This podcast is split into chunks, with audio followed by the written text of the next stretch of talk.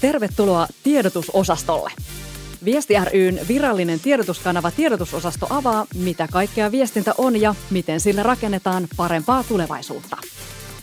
Tiedotusosaston päällikkönä toimin virkani puolesta minä, Viesti ryn toiminnanjohtaja Siina Repo. Toivotan sinut lämpimästi tervetulleeksi mukaan, arvoisa kuulijamme. Kaikki viestivät, harva on ammattilainen.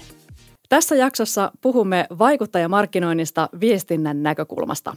Mitä vaikuttajamarkkinointi on käytännössä, mitä hyötyä siitä on ja miksi siitä pitäisi olla kiinnostunut. Näistä teemoista kanssani on keskustelemassa yrittäjä, Ping Helsingin perustaja, osakas ja toimitusjohtaja Inna Pirjatta Lahti. Lämpimästi tervetuloa. Kiitoksia. Miten olet päätynyt työssäsi vaikuttajamarkkinoinnin pariin? Onko urapolkusi ollut tähän pisteeseen ihan selkeä?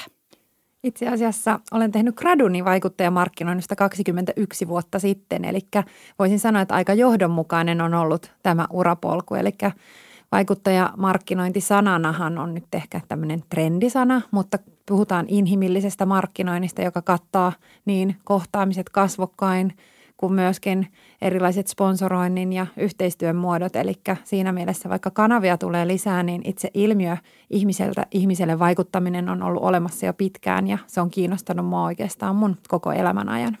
Olet tosiaan äh, Ping Helsingin perustaja, osakas ja toimitusjohtaja, niin mitä Ping Helsinki tekee? Ping Helsinki auttaa yrityksiä onnistumaan inhimillisessä markkinoinnissa – hyödyntämällä sosiaalisen median vaikuttajia, heidän kanaviaan ja toisaalta me ollaan myös auttamassa tätä koko toimialaa kehittymään. Ollaan tehty pitkäjänteistä työtä sen eteen, että somevaikuttajat ymmärtävät tekevänsä oikeita duunia ja luomassa niitä siltoja sinne vaikuttajien ja yritysten väliin ja niitä toimintamalleja, joilla saadaan siitä yhteistyötä parhaat mahdolliset tulokset. No et ole ihan aina varmaan ollut vaikuttajamarkkinoinnin parista, niin mikä on sun ihan ensimmäinen työpaikkasi? No itse asiassa mun ensimmäinen työpaikka oli siellä Finkinolla, kun mä tein mun gradun filmitähdet yrityksen myyntimiehinä elokuvamarkkinointiviestinnän välineenä ja jäin sitten Finkinolle töihin ja toimin siellä sitten näiden isojen monisaliteattereiden Tennispalatsin ja Tampereen Plevnan ja Promin, Pro, Porin promenaadikeskuksen viestinnästä vastaavana ja ne oli aika upeita projekteja silloin vasta viestin, viestinnän laitokselta valmistuneelle – nuorelle, nuorelle ammattilaiselle, että, että sieltä se polku lähti ja sen jälkeen mä olin messukeskuksessa melkein 15 vuotta sitten oikein inhimillisten kohtaamisten ydin, y, ytimessä. Eli, eli siinä mielessä niin kyllä mä vaikuttajamarkkinoinnin parissa on ollut tekemisissä tavalla tai toisella koko työurani. Jaksomme aiheena on tosiaan vaikuttajamarkkinointi ja avataan aluksi hieman tätä käsitettä, eli mitä ihan käytännössä tarkoittaa vaikuttajamarkkinointi? No ehkä voidaan ensin lähteä liikkeelle siitä, että kuka oikeastaan on somevaikuttaja. Eli jos mietitään somevaikuttajaa, niin sillä yleensä tarkoittaa henkilöä tai jopa eläintä, jolla mm-hmm. on somessa oma yleisönsä. Mitään rajaa ei ole siihen, että kuinka monta seuraajaa siellä somessa pitää olla, koska se voi vaihdella hyvinkin paljon sen nishin osalta. Sitten totta kai voidaan puhua eri kokoisista vaikuttajista, puhutaan megavaikuttajista – makrovaikuttajista, medium-vaikuttajista ja ihan mikrotason vaikuttajista tai sitten tavallisista kuluttajista puhuttajissa voidaan käyttää ihan nanovaikuttajatermiäkin. Eli yleensä ne parhaat tulokset saavutetaankin silloin, kun pystytään sitouttamaan hyvin monen tyyppisiä ja monen tasoisia vaikuttajia siihen yrityksen viestin välittämiseen – mutta näiden perinteisten somevaikuttajien, eli blokkaajien, tubettajien, instaajien rinnalla, niin yhtä lailla esimerkiksi monet urheilijat ja artistit tekee erittäinkin paljon somevaikuttamistyötä. Meillä on paljon B2B-vaikuttajia tällä hetkellä LinkedInissä ja Twitterissä ja myös muita yhteiskunnallisia vaikuttajia – ja sitten ihan uutena, uusina kanavina ja uutena ryhmänä esimerkiksi e-sport-vaikuttajat ja Twitch ja TikTok, jotka tavoittaa kuitenkin alle 25-vuotiaista suomalaisistakin jo neljänneksen. Eli ei puhuta mitenkään marginaalisista kanavista, kun puhutaan näistä uusistakin kanavista. Eli siinä mielessä niin – Somevaikuttaja, joka on vaikuttajamarkkinoinnin kannalta relevantti, niin voi olla hyvin monen tyyppinen, hyvin monelta eri toimijalta, hyvin monenlaisessa eri kanavassa. Oleellista on se, että hänellä on halu tehdä yhteistyötä yrityksen kanssa. No mennään tähän vielä näihin vaikuttajien valintaan jossain vaiheessa vielä tätä jaksoa, mutta, mutta puhutaan vielä tästä vaikuttajamarkkinoinnin alasta ja, ja, ja toimintakentästä. Miten, minkälaiset markkinat ylipäätään vaikuttajamarkkinoinnilla on tällä hetkellä maailmassa? Miten suosittua se on? Kansainvälisestikin kun katsotaan ja samoin kotimaassa, niin erilaiset tutkimukset mainostajien mainoseurojen käytöstä niin tukee sitä, että entistä enemmän käytetään rahaa tähän inhimilliseen markkinointiin vaikuttajien kanssa ja vaikuttajien kautta tehtävään markkinointiin. Puhutaan, että joillain yrityksillä jopa yli puolet markkinointibudjetista käytetään jo tähän vaikuttajatekemiseen. Toki tämä riippuu tosi paljon myöskin toimialasta – ja palvelusta ja tuotteesta. Tässä ei, ole, ei voi sanoa, että nyt kaikkien yritysten kannattaa siirtää kaikki budjettinsa vaikuttajatekemiseen. Ja kuten mä sanoin tosi aikaisemmin, niin me ei nähdä vaikuttajateke, vaikuttajayhteistyötä tai vaikuttajamarkkinointia suinkaan pelkkänä vaikuttajamedian ostamisena, vaan nimenomaan kokonaisvaltaisena yhteistyönä. Ja jos ajatellaan, että vaikuttaja, jolta on aikaisemmin ostettu vaikkapa yksi blogipostaus, niin – Tulevaisuudessahan tämä sama vaikuttaja on vaikka mukana yrityksen mainoskuvauksissa ja esiintyy siellä mainoskasvona, tekee ehkä heidän radiomainonnan äänet ja toimii ehkä televisiomainonnassa mainonnan tähtenä.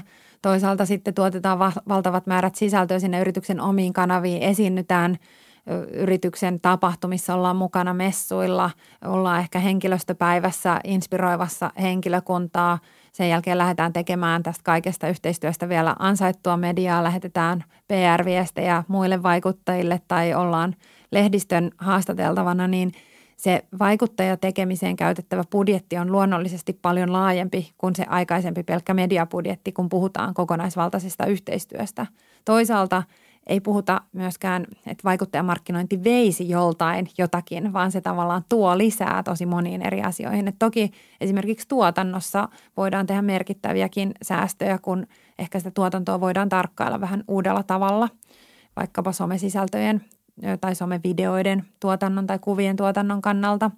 Ja samalla lailla sitten se, että niiden aitojen tarinoiden tuominen myös sinne mainontaan ja toisaalta sen muistaminen, että – myös niitä vaikuttajasisältöjä pitää tukea mainonnalla. Et silloin kun halutaan oikeasti tehokkaita ja hyviä tuloksia aikaiseksi, niin silloin kyllä, kyllä se ei riitä, että jonnekin tuupataan pari tonnia ja sanotaan, että tee joku blogipostaus tai YouTube-video, vaan silloin pitää lähteä myös miettimään ja suunnittelemaan sitä yhteistyötä strategisesti. No miten meillä Suomessa tähän on lähdetty mukaan? Onko vaikuttajayhteistyö meillä vasta tämmöinen nouseva ilmiö vai, vai joko se meillä elää vahvasti? No voisi sanoa, että sekä että. Eli kyllä se toisissa yrityksissä jo elää vahvasti, mutta on se edelleen myös nouseva ilmiö, että kyllä ainakin kun katsoo tämän toimialan yritysten kasvuprosentteja, niin, niin kasvua edelleen nähdään ja uskon, että entistä enemmän tullaan nimenomaan tähän strategiseen vaikuttajayhteistyön suunnitteluun – No miksi sitten ylipäätään tarvitaan tällaisia ikään kuin välikäsiä, että miksi se ö, yrityksen tai organisaation viestintä yksinään ei riitä, että me tarvitaan joku ulkopuolinen ihminen viemään sitä meidän omaa viestiä eteenpäin? Mm, eli miksi niitä vaikuttajia tarvitaan? Niin. niin. No tähän oikeastaan meidän toteuttama, keväällä toteuttama Miten vaikuttaja vaikuttaa tutkimus antaa aika paljonkin vastauksia. Se voi tuolta Ping Helsingin nettisivuilta käydä itselleenkin lataamassa – Siinä tutkittiin nimenomaan sitä, että miksi ne vaikuttajat vaikuttavat ja yksi iso asiahan on se, että vaikuttajan ja heidän yleisönsä välinen suhde on usein tämmöinen parasosiaalinen. Eli yleisöt suhtautuvat vaikuttajiin usein kuten ystäviin. Ja se keskustelu ja luottamus niihin suosituksiin tai epäsuosituksiin on, on hyvin syvää juuri sen takia, että se suhde on ystävyyden kaltainen suhde, vaikka nämä henkilöt eivät olisi koskaan toisiaan oikeassa elämässä tavanneet. Ja tätä tukee monet muutkin jo aikaisemmin tehdyt tutkimukset ja, ja se on varmasti se isoin syy, minkä takia yritykset tarvitsevat näitä vaikuttajia – koska yrityksen on tosi vaikea luoda yhtä läheistä suhdetta niihin omiin yleisöihinsä. Toki joillain brändeillä on ollut siihen niin kuin vuosisatojen aikana mahdollisuus, että he ovat onnistuneet luomaan semmoista tunnepohjasta suhdetta sinne yleisöön, mutta, mutta kyllä ne ihmisten kertomat tarinat, niillä vaan on enemmän voimaa. Siinä on, mä käytän usein vertausta, että pääsemällä mukaan semmoiseen syvään vaikuttajayhteistyöhön, niin yritys pääsee sinne – nuotiopiiriin, niihin tarinoihin, joita siellä vaikuttajien kanavissa kerrotaan. Ja se on se ydintavoite, että ei semmoinen päälle liimattu asia, joka vaan tulee niin kuin yhden kerran siinä niin kuin eväsleivän välissä ker- kerran iltanuotiolla, vaan semmoiset tarinat, joita kerrotaan toistuvasti ja se yhteistyö aidosti näkee, että siihen sitoudutaan molemmin puolin. Mun mielestä erittäin hyvä ja konkreettinen esimerkki on Nanso Group. Ja siinä on mun mielestä hienoa se, että yritys on lähtenyt todella rohkeasti uudistamaan yrityksen mielikuvaa ja hakemaan täysin uusia kohderyhmiä nimenomaan vaikuttajien kautta – Mä uskon, että tämmöisen onnistuneen täysin uudenlaisen kohderyhmän tavoittamisen ja yrityksen ikään kuin rebrändäämisen taustalla onkin se, että ollaan tehty todella huolellisesti se vaikuttajakartoitus, eli lähdetty miettimään, että ketkä on niitä vaikuttajia, jotka jakaa sen yrityksen kanssa saman arvopohjan. Ja se on oikeastaan meillä Ping Helsingissäkin se tärkein kriteeri, kun me lähdetään tekemään sitä vaikuttajakartoitusta, niin toki katsotaan lukuja ja katsotaan kanavia ja katsotaan sen sisällön laadukkuutta – mutta jos ne kaikki muut voi olla, olla mallillaan, mutta jos se arvopohja puuttuu, niin silloin, silloin nämä vaikuttajat tippuu ikään kuin pois sit siinä loppumetreillä siitä meidän ehdotuksesta meidän asiakkaille. Et se, on, se on hyvin tärkeää ja siinä Nanson caseissa on nimenomaan onnistuttu siinä, että on löydetty, löydetty ne vaikuttajat, jotka on jakanut sen oikean arvomaailman ja jotka on halunnut lähteä pitkäjänteisesti tekemään yhteistyötä – ja sitten yrityksessä on osattu hyödyntää ne sisällöt nimenomaan myynnillisesti ja samaan aikaan tehty mittavia toimenpiteitä verkkokaupan kehittämiseen ja, ja saatu tos, tosi tosi merkittäviä myynnillisiä tuloksia. Et se on minusta erittäin hyvä kotimainen esimerkki ja siinä on vielä tehty suurin osa työstä in-house, eli, eli Nanso on itse itse johtanut ja koordinoinut sitä vaikuttajayhteistyötä, joka on kyllä erittäin suotavaa mutta se on myös saman aikaan paljon aikaa vievää ja se on monella yrityksellä tietysti se syy, minkä takia sitten, sitten tota, käytetään myös välikäsiä siinä vaikuttajien kontaktoinnissa ja ja esimerkiksi meillä Ping Helsingissä on tavoitteena se, että aina vähänkin isommassa yhteistyössä niin pyritään tuomaan saman pöydän ääreen vaikuttajat ja asiakas, jotta syntyy se aito suhde sen asiakkaan ja, ja niiden vaikuttajien välille, koska – semmoinen rikkinäinen puhelinefekti niin aiheuttaa helposti semmoista päälle liimattua tunnetta sitten myöskin niissä sisällöissä. Eli jos avataan vielä, niin, niin kuka Nansolla on ollut tällainen vaikuttaja ja mitä hän on käytännössä tehnyt? Minkälaisia kampanjoita heillä on ollut? Eli Nansolla on ollut mukana Pupulandia Jenni ja blokkaaja Alexa Dagmar tosi pitkään. Ja siellä on lähetty todella vahvasti siitä, että vaikuttajat on valinnut niitä, niistä uusista mallistoista tuotteita, jotka on heitä miellyttänyt ja tehnyt niistä sitten asukokonaisuuksia, yhdistelmiä. Ja tietysti se kuvamateriaali on ollut tosi, tosi tärkeässä roolissa – ja sitten myöskin se keskustelu sen, sen yleisön kanssa, koska varsinkin silloin alkuvaiheessa, kun Nanson mielikuvaa lähdettiin vahvasti muuttamaan, niin oli aika yllättynyttäkin, että en voi uskoa, että päälläsi olevat vaatteet ovat Nanson ja tämän tyyppisesti niin kuin lähdetty rakentamaan sitä uuden Nanson ö, ilmettä. Mutta samanaikaisesti Nansolla ollaan oltu myös todella vastaanottavaisia niille vaikuttajien palautteelle. Eli siellä on myös otettu sitten ehdotuksia ja ideoita – te, ehkä ei varsinaista palvelumuotoilua, mutta kuitenkin vahvasti niin kuin siinä tuotekehitykseen on tuotu sit niitä vaikuttajien näkemyksiä, ajatuksia ja, ja sitä kautta saatu sitten myöskin niitä tuotteita kehitettyä. Että, ja sitten niiden sisältöjen hyödyntäminen on, on tapahtunut pääsääntöisesti Facebookissa ja siellä sitten on ohjattu sinne verkkokauppaan, että, että siellä on, se on se tapa, millä se myynti on sitten tehty. Tämä on varmasti tärkeää myös ottaa huomioon juuri se palaute, mitä sitten mitä saadaan niiltä vaikuttajilta. Tämmöinen niin kuin ihan aito kuuleminen myös sieltä, sieltä suunnasta. Kyllä, se on, se on tosi tärkeää ja senkin takia se vuorovaikutus niin kuin sen vaikuttajan kanssa on, on tosi tärkeässä roolissa. Ja tietysti ylipäätään, niin jos ajatellaan vaikuttajamarkkinointia tai inhimillistä markkinointia, niin, niin kuin kaikessa vuorovaikutuksessa, niin se vuorovaikutus ei tarkoita sitä, että istutaan mediatoimiston kanssa jossain palaverissa ja – päätetään, että laitetaan tähän nyt 30 000 euroa rahaa ja hankkikaa jotain, vaan se vuorovaikutushan tarkoittaa sitä, että ollaan aidosti kiinnostuneita siitä, mikä sun kohderyhmää kiinnostaa.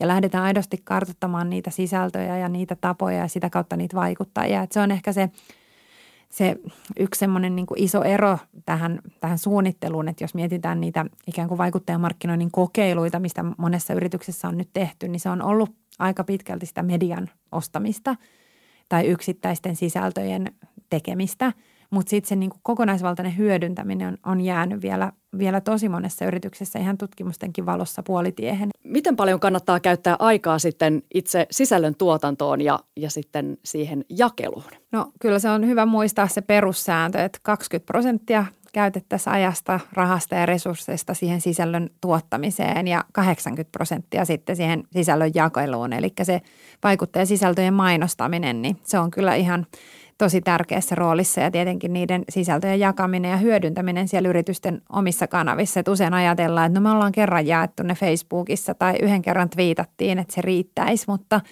se on ihan sulaa hulluutta jättää, jättää ne sisällöt hyödyntämättä. Että Twitterissäkin niin puhutaan kymmenistä sekunneista, että sama sisällö voi jakaa yhden päivän aikana vaikka kymmenen kertaa vähän erilaisella kulmalla ja Facebookissa ei ole mitään estettä, että tuodaan esille erilaisilla kulmilla samojakin sisältöjä, että, että ilman muuta sinne jakeluun painetta. Vaikuttajamarkkinoinnissa siis eh, etsitään käytännössä yritysten arvojen ja kohderyhmien kannalta oikeita vaikuttajia. Niin kuin tuossa viittasit jo nämä, nämä yritysten arvot, niiden pitää kohdata vaikuttajien kanssa. Ja, ja sitten heidän kauttaan kerrotaan näitä kiinnostavia tarinoita omille kohderyhmille, niin, niin millainen sitten on tällainen hyvä vaikuttaja ja miten osataan valita juuri sille omalle organisaatiolle oikea vaikuttaja? No kyllä se kaiken aja on se, että sen vaikuttajan ja yrityksen välillä on luottamus. Eli löydetään semmoisia vaikuttajia, jotka muutenkin käyttäisivät tuotteita, voivat niitä suositella ja voivat pistää oman persoonansa peliin ja haluavat pistää oman persoonansa peliin. Et se, on, se on ihan kaiken A ja O ja totta kai sen taustalla on se aitous, se, että pystytään aidosti suosittelemaan tai pystytään aidosti tekemään sitä yhteistyötä ja avoimesti ja – Tämä on myöskin, kun katsotaan tätä, miten vaikuttaja vaikuttaa tutkimusta esimerkiksi keväältä, niin nähdään, että myös yleisö arvostaa sitä aitoutta ja myös läpinäkyvyyttä näissä kaupallisissa yhteistyöissä. Että on hyvin tärkeää se, että yhteistyöstä kerrotaan avoimesti, kerrotaan, merkitään ne selkeästi kaikissa eri kanavissa ja ei yritetä peitellä mitään yhteistyöhön liittyviä asioita ja yritys kertoo niistä myös omissa kanavissaan. No miten lähdetään etsimään sitten sitä oikeaa vaikuttajaa? Löytääkö Google, jos laittaa sinne, että haluan löytää vaikuttajan vai mistä se löytyy? No kyllähän monet yritykset käyttää ihan sitä Googlea ja, ja nimenomaan niitä kanavia, missä se oma yleisö on. Et se, on se on totta kai tärkeää, että jos esimerkiksi teidän yrityksen ö, kohderyhmänä on nuoret ja ne kaikki viihtyy TikTokissa, niin ehkä silloin kannattaa mennä siihen kanavaan, missä se teidän kohdeyleisö myöskin on – ja, ja googlaamisessa on tietysti omat haasteensa. Eh, ehkä siinä mielessä menisin nimenomaan se kanava edellä, koska Googleen vaikuttaa sitten tosi paljon sen SEO-optimointi. Jos yrityksen tavoitteena on nimenomaan tuottaa pitkäkestoista ja hakukoneoptimointiin vaikuttavaa joko teksti- tai videosisältöä, niin silloin kannattaa googlata koska silloin näkee, ketkä vaikuttajat osaa tehdä sen hakukoneoptimoinnin hyvin. Et tänä päivänähän Videosisällöt on todella tärkeässä roolissa ja myös videosisältöjen optimointi hakukoneisiin on hirveän tärkeää, että kun Google omistaa myöskin YouTuben, niin, niin se, että saadaan ne omat videosisällöt toteutettua paitsi laadukkaasti, niin myös optimointia, optimoitua oikein, niin se on, se on erittäin tärkeää. No stereotyyppisesti juuri vaikuttajamarkkinoinnilla haetaan – tämmöisiä nuoria yleisöjä ja, ja halutaan heitä liikuttaa, mutta että pitääkö se paikkaa? Onko aina vaikuttajan oltava nuori tubettaja tai, tai bloggaaja? No ei suinkaan, että vaikuttajiahan on tosi monenlaisia. Että mä itse puhun paljon ostopolusta, mikä etenee niin kuin inspiraatiosta ideaan ja ja siitä sitten tiedonhakuun ja ostopäätökseen. Ja siinä matkan varrella on hyvin erityyppisiä vaikuttajia, jotka ainakin itseeni vaikuttaa. Että se ei suinkaan ole niin, että se, jos mä sen idean saan, niin välttämättä vaikuttaa siihen, että mit, mitä tuotteita mä loppujen lopuksi vertailen tai mistä mä sen ostopäätöksen teen. Ja senkin takia on tosi tärkeää, että on niitä erityyppisiä vaikuttajia eri vaiheissa. Ne voi olla toki eri-ikäisiäkin ne vaikuttajat, että itselleni mulla ei ole ainakaan mitään merkitystä, että minkä ikäinen se vaikuttaja on, että relevanttia ja mulle on se, että se sisältö on sellaista, joka mua kiinnostaa ja, ja se on sellaisissa kanavissa, joita mä muutenkin seuraan. No miten sitten tämmöisessä prosessissa pitäisi ylipäätään ottaa huomioon, kun sitten lähdetään tällaista vaikka kampanjaa tekemään yrityksessä ja, ja tässä on vaikuttaja on mukana, niin mitä erityisiä asioita siinä pitäisi ottaa huomioon ja muistaa? No jos mietitään sitä vaikuttajayhteistyön suunnitteluprosessia, niin kaikki lähtee siitä tavoitteen määrittelystä. Se on tietysti kaiken A ja O. Ja samalla kohtaa miettii myöskin ne mittarit, eli miten sitten sitä mittaroidaan ja, ja mitataan, koska se on myös yksi asia, mikä monella yrityksellä unohtuu. Ja sitten jälkikäteen todetaan, että no ei, ei tällä ollut vaikutusta, kun ei ole edes määritelty, että mikä se mittari on. Ja ne on tosi tärkeää myös kertoa ne tavoitteet ja mittarit niille vaikuttajille, jotka on mukana siinä tekemisissä, koska sillä voi olla tosi iso vaikutus siihen, minkälaista sisältöä ne sitten päättää tehdä, kun ne tietää, mikä se teidän yrityksen taustalla oleva tavoite on. Ja totta kai sitten toinen tärkeä on se kohderyhmän tunnistaminen, että mitkä ne kohderyhmän tarpeet on ja mikä se ostopolku on, mihin vaiheeseen te haluatte olla vaikuttamassa, koska silloin vaikutusta just siihen, että minkälaisia vaikuttajia lähdetään hakemaan. Sitten on tietysti vaikuttajayhteistyön teemat ja ydinviesti. Teistäkin kuulijoista, kun moni on viestiä, niin tosi tärkeää on se, että ne viestit on myös siellä vaikuttajayhteistyössä yhdessä mietitty, että se punainen lanka kulkee läpi sen kaiken vaikuttajatekemisen, mutta yhtä lailla myös sen kaiken yrityksen markkinoinnin ja viestinnän. Että nämä ei ole mitään irrallisia juttuja, vaan nämä on osa sitä yrityksen viestinnän kokonaisuutta. Ja oikeastaan näiden jälkeen vasta lähdetään tekemään sitä oikeiden vaikuttajien kartoitusta – ja tämä on semmoinen tärkeä asia, että silloin jos päätetään käyttää esimerkiksi alihankkijoita tai kumppaneita tässä projektissa, niin se, että kenen kanssa ruvetaan sit sitä kartotusta tekemään, niin jos ollaan yhteydessä esimerkiksi sellaiseen vaikuttajatoimistoon, jonka pääliiketoiminta on tiettyjen 30 vaikuttajan myyminen, niin on aika selvää, että se ehdotus, joka teidän yritykselle tulee, niin sisältää ne 30 vaikuttajaa tai osan niistä ainakin – ja silloin taas, jos lähdetään tekemään yhteistyötä semmoisen toimijan kanssa, joka on sitoutumaton, riippumaton toimija, niin silloin se vaikuttajakartoitus tehdään myös teidän yrityksen liiketoiminnasta lähtöön. Enkä sano, etteikö voita saavuttaa hyviä tuloksia myös tekemällä joidenkin tiettyjen vaikuttajien kanssa, mutta se on erilainen lähestymistapa. Että se on hyvä, hyvä niin tiedostaa siinä vaiheessa. Ja sitten mä itse olen sitä mieltä, että ne vaikuttajat kannattaisi ottaa mukaan siihen suunnitteluun ja luovan työn prosessiin mahdollisimman laajasti ja mahdollisimman aikaisessa vaiheessa. Että esimerkiksi yhteistyö mainostoimiston kanssa on erittäinkin suotavaa ja nyt kun mietitään tuota ensi vuoden tekemistä, niin – ottakaa ne vaikuttajat rohkeasti ideoimaan, kysykää niiltä niiden näkemyksiä, ehdotuksia, ajatuksia. Miettikää, voisiko ne toimia malleina, olisiko ne teille kuvaajia, löytyisikö sieltä videosisältöä, jota voitaisiin hyödyntää. Käyttäisittekö te niitä referenssejä teidän muussakin mainonnassa ja viestinnässä? Ja sitten on tietysti nämä teidän omat kanavat ja tapahtumat, oma sisäinen vaikuttaminen. Jos te teette jonkun vaikuttajan kanssa yhteistyötä, niin älkää pitäkö sitä vakanalla ja älkää pitäkö sitä teidän viestinnän ja markkinoinnin salaisuutena, vaan kutsukaa se vaikuttaja vaikka teidän henkilöstöpäivään puhumaan.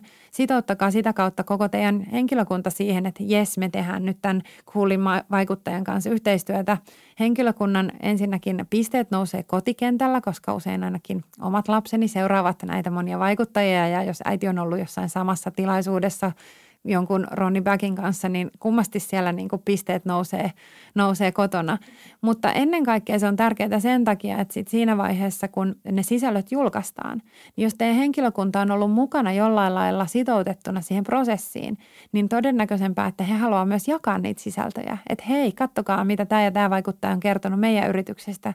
Kattokaa nämä testaa meidän tuotteita. Eli, eli se on ei pelkästään investointi siihen henkilökunnan sitouttamiseen, vaan myös nimenomaan siihen sisällön jakeluun liittyen. No sitten tämä mittaaminen, jonka mainitsitkin tuossa jo, jo jossakin vaiheessa, niin ää, se meitä kiinnostaa, meitä viestiöitä aina hurjasti, niin miten vaikuttajamarkkinointia voi mitata? No vaikuttajayhteistyötä voi mitata tietysti ihan samalla lailla kuin kaikkea muutakin markkinoinnin tekemistä, että se riippuu siitä tavoitteesta. Eli jos esimerkiksi tavoitteena on tunnettuuden kasvattaminen, niin sitä voidaan mitata esimerkiksi bränditutkimuksella, jo, jolla mitataan tietenkin muutenkin sen brändin tunnettuuden kasvamista. Sitä voidaan mitata omien somekanavien seuraajamäärien kasvulla, sitä voidaan mitata esimerkiksi uutiskirjetilaajien kasvulla, sitä voidaan mitata – mitata myöskin tietenkin sillä, että minkälaisen reachin ja peiton näillä vaikuttajasisällöillä saadaan. Eli, eli ne mittarit riippuu totta kai niistä tavoitteista. Silloin taas, jos tavoitteena on vaikkapa myynti, niin silloin pitäisi lähteä mittaroimaan niitä seurantalinkkejä, ehkä ihan konkreettisesti syntyneitä liidejä tai euroja. Eli, eli se, se tavoite määrittää sen, mitä kannattaa mittaroida – Yksi tärkeä mittari tietysti kaikille meille viestiöille on se sisällön laatu. Eli se, että seurataan paitsi sitä määrää ja reachia, niin myöskin sitä, että miten laadukasta se sisältö on, miten paljon sitä voidaan hyödyntää. Ja nyt tänä vuonna, kun on käynnistetty monessa yrityksessä ensimmäistä kertaa tämmöistä tavoitteellisempaa vaikuttajayhteistyötä, niin yhtenä mittarina on myös pidetty sitä, että miten innokkaasti vaikuttajat lähtee mukaan näihin yhteistöihin, miten saadaan luotua sitä yrityksen ja vaikuttajien välistä ö, brändiä ja tunnettuutta. Et se, on, se on myös yksi mittari, mitä hyödynnetään paljon. No puhutaan muutama sana vielä etiikasta ja nimenomaan vaikuttajamarkkinoinnin etiikasta. Esimerkiksi mainonnan eettinen neuvottelukunta on kertonut, että heillä on suorastaan ruuhkaa tämmöisistä erilaisista ja vaikuttaja, erilaisista vaikuttajamarkkinointiin liittyvistä kysymyksistä. Millaisia eettisiä ongelmia vaikuttajamarkkinointiin tyypillisesti liittyy ja, ja voiko niitä ehkäistä jollain lailla? Vaikuttajamarkkinointi, niin kuin kaikki muukin markkinointi ja mainonta, niin pitää tietysti olla selkeästi merkittyä ja ja se, ne haasteet, mitä tähän, tähän ehkä liittyy, tähän tematiikkaan, on tullut sitä kautta, että kun yhtäkkiä tulee hirveällä vauhdilla paljon uusia kanavia, paljon uusia sisällöntuottajia, paljon uusia toimijoita, joilla ei ole mitään koulutusta siihen tekemiseen, ei siellä yrityksissä eikä myöskään sitten siellä vaikuttajakentässä. Ja, ja se on ehkä aiheuttanut sitten semmoisen vähän virheellisenkin ajatuksen siitä, että olisi jotain haasteita tai ongelmia niin sanotusti. Ja sen takia me ollaan sitten luotu tämmöinen eettinen koodisto, Ping Ethics, itse asiassa jo neljä vuotta sitten ensimmäistä kertaa. Ja nyt vihdoinkin tänä vuonna ollaan saatu nyt kilpailu- ja kuluttajaviraston ohjeistus, jonka perusteella ollaan myös tätä meidän koodiston esimerkkejä päivitetty – ja ö, tavoitteenahan on lähinnä vain auttaa sekä vaikuttajia että yrityksiä toimimaan oikein. Ja sitten mitä tähän mainonnan eettisen neuvostoon tulee, niin mm, sen tavoitehan on olla tämmöinen itsesäätelyelin, mutta tällä hetkellähän eettisen neuvoston, mainonnan eettisen neuvoston jäsenet edustaa kaikki perinteisiä medioita. Siellä ei ole yhtäkään vaikuttajamarkkinoinnin asiantuntijaa ollut koskaan – tekemässä näitä päätöksiä. Eli siinä mielessä ne eettisen neuvoston päätökset voi ehkä vähän jättää niin kuin omaan arvoonsa ja keskittyä nyt tähän uuteen kilpailu- ja kuluttajaviraston ohjeistukseen ja pyrkiä sitä noudattamaan ja pitää sitä ohjesääntöä niin kuin perussääntönä, että kertoo avoimesti siitä, kun tehdään kaupallista yhteistyötä ja sitä kautta noudattaa sitten lakia. Eli tärkeintä on se, että, että erotetaan kaupallinen yhteistyö vaikkapa journalistisesta sisällöstä tai, tai, tai muusta – Eli miten se sitten pitää merkata, että kysymys on tämmöisestä vaikuttajayhteistyöstä? No tällä hetkellä se suositus on, että julkaisun alussa kerrotaan selkeästi, että kyseessä on kaupallinen yhteistyö tai kyseessä on saatu tuote tai kyseessä on tilaisuus, johon minut on kutsuttu – ja, ja tässä tietysti kun mitään näitä keissejä ei ole onneksi viety mihinkään oikeuteen, oikeusasteisiin asti, niin nämähän on niin kuin tulkinnanvaraisia niin kauan, kunnes sitten jotain ennakkopäätöksiä mahdollisesti jonain päivänä syntyy. Iso ristiriitahan tässä tällä hetkellä on esimerkiksi tuolla TV-puolella, koska tätä vaikuttajatekemistä somekanavissa säätelee eri lait kuin sitten esimerkiksi TV-mainontaa. Jos katsoo vaikkapa Huvila ja Huussi-ohjelmaa, niin siinä ei mitään muuta olekaan kuin kaupallinen yhteistyö toisensa perään ja sitä ei ole merkattu millään tavalla. Eli eh, omat lapset, kun katsoo sitä ruutua, joka siellä olohuoneessa on, mitä televisioksi kutsutaan, niin he eivät kyllä millään tavalla erottele sitä, että onko se YouTube-sisältöä, onko se Spotify, onko se PlayStation vai sattuuko se nyt olemaan televisiosta juurikin tuleva ohjelma. Ja tämä on varmasti semmoinen niin isompi problematiikka, mihin ihan lainsäädännöllisesti täytyy löytyä ratkaisuja tässä lähiaikoina, koska eihän me voida lähteä siitä, että meidän lasten median lukutaito pystyy menemään niin kuin kymmenenvuotiaana sille tasolle, että ymmärrettäisiin, että näitä sisältöjä ohjeistaa eri lait. Että se on mun mielestä ihan kohtuuton vaatimus niille, niille lapsille, että, että se on totta kai median lukutaitoa pitää kehittää, mutta, mutta se on mahdotonta pystyä erottelemaan, että mikä on televisio – Tämä on kyllä hyviä, hyviä kysymyksiä ja varmasti mietityttää meitä tässä jatkossa lähitulevaisuudessakin. No, kenellä sitten lopulta on vastuu siitä, että tämä prosessi menee oikein, kun vaikuttajayhteistyötä tehdään? No nythän tämän uuden ohjeistuksen myötä niin se vastuu on sekä yrityksellä että vaikuttajalla ja se, sen lisäksi myös niin kuin meillä kaikilla välikäsillä. Eli yritys on tietysti se, jonka puoleen ne päät ensimmäisenä kääntyy, jos jotain ongelmatilanteita tulee.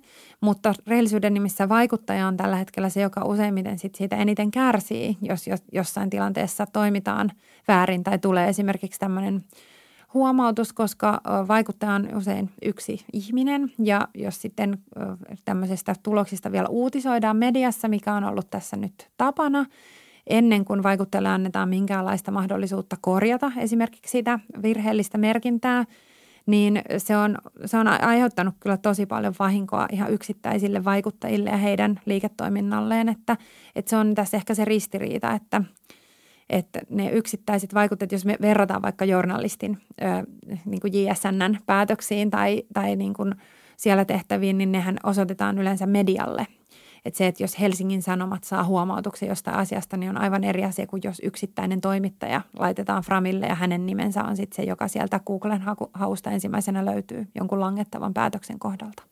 Nämä on varmasti isoja kysymyksiä todellakin vaikuttajayrittäjille. no miten toimiiko tämmöinen vaikuttajamarkkinointi mielestäsi ihan kaikissa organisaatioissa, että onko tämä yritysten duunia vai, vai toimiiko tällainen vaikkapa julkisella sektorilla, valtiolla tai kunnissa? No kyllä, tämä ilman muuta toimii myös julkisella sektorilla, että tällä hetkelläkin työstetään EU-komission Suomen edustustolla esimerkiksi Instagram-strategiaa ja siellä on tehty paljonkin vaikuttajatyötä ja viime keväänä, kun oli vaalit kahdetkin, niin nähtiin erittäinkin paljon yhteiskunnallista vaikuttajamarkkinointia. Monet puolueet oli aktiivisia ja – jos ajatellaan kesällä järjestettyä Pridea sen yhteydessä tehtyjä vaikuttajatoimenpiteitä, niin ilman muuta se on erittäin niin kuin nimenomaan todistetustikin ja tutkimustenkin perusteella silloin, kun halutaan vaikuttaa ihmisten asenteisiin, niin silloin vaikuttajatekeminen on erityisen tehokasta. No jos ennustetaan hieman lähitulevaisuutta, niin, niin miten näet, että vaikuttajamarkkinointi ja, ja tämmöinen vaikuttajayhteistyö kehittyy vielä lähitulevaisuudessa? Mitä on odotettavissa? No mä uskon, että tämä tämmöinen suunnitelmallinen ja strateginen vaikuttajayhteistyö jatkaa kasvuaan ja entistä useammat yritykset rupeavat ajattelemaan niitä vaikuttajayhteistyön monipuolisia mahdollisuuksia. Toisaalta sitten tulee koko ajan uusia kanavia, uusia vaikuttajia.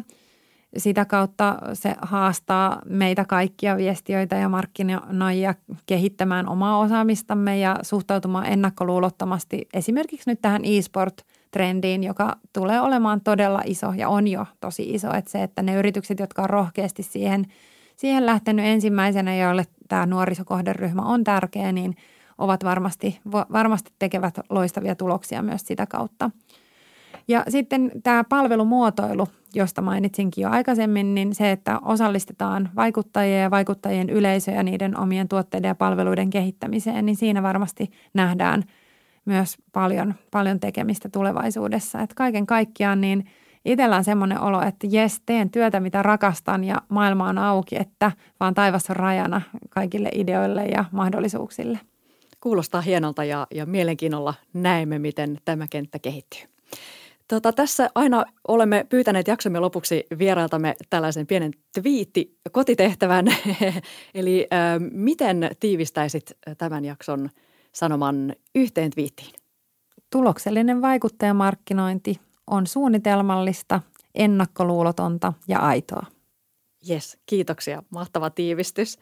Hei, kiitos tästä haastattelusta Inna Pirjetta Lahti. Mahtavaa, että pääsit vieraksemme. Kiitoksia ja tavataan, halataan kun tavataan. Juuri näin. Kiitos. Lopuksi seuraa tiedotusosaston virallinen tiedote. Vaikuttajamarkkinoinnin käyttö osana yritysten markkinointitoimenpiteitä on kasvanut räjähdysmäisesti. Sen vuoksi siitä kannattaa myös viestien olla kiinnostunut. Vaikuttajamarkkinoinnissa oleellista on etsiä juuri oman organisaation arvojen ja kohderyhmien kannalta oikeita vaikuttajia – Ajoittain vaikuttajamarkkinointi kirvoittaa mieliin erilaisia eettisiäkin kysymyksiä, joihin tutustumiseen kannattaa uhrata myös hetki aikaa. Samalla on hyvä tutustua vaikkapa kilpailu- ja kuluttajaviraston ohjeistuksiin kaupallisesta vaikuttajayhteistyöstä. Tiedotusosasto kiittää sinua, arvoisa kuulijamme. Seuraa meitä Twitterissä Viesti tilillä Viestiry eli Viesti ry Ja laita meille palautetta, kommentteja ja toiveita sähköpostilla osoitteeseen tiedotusosasto at viesti.fi. Kaikki viestivät, harva on ammattilainen.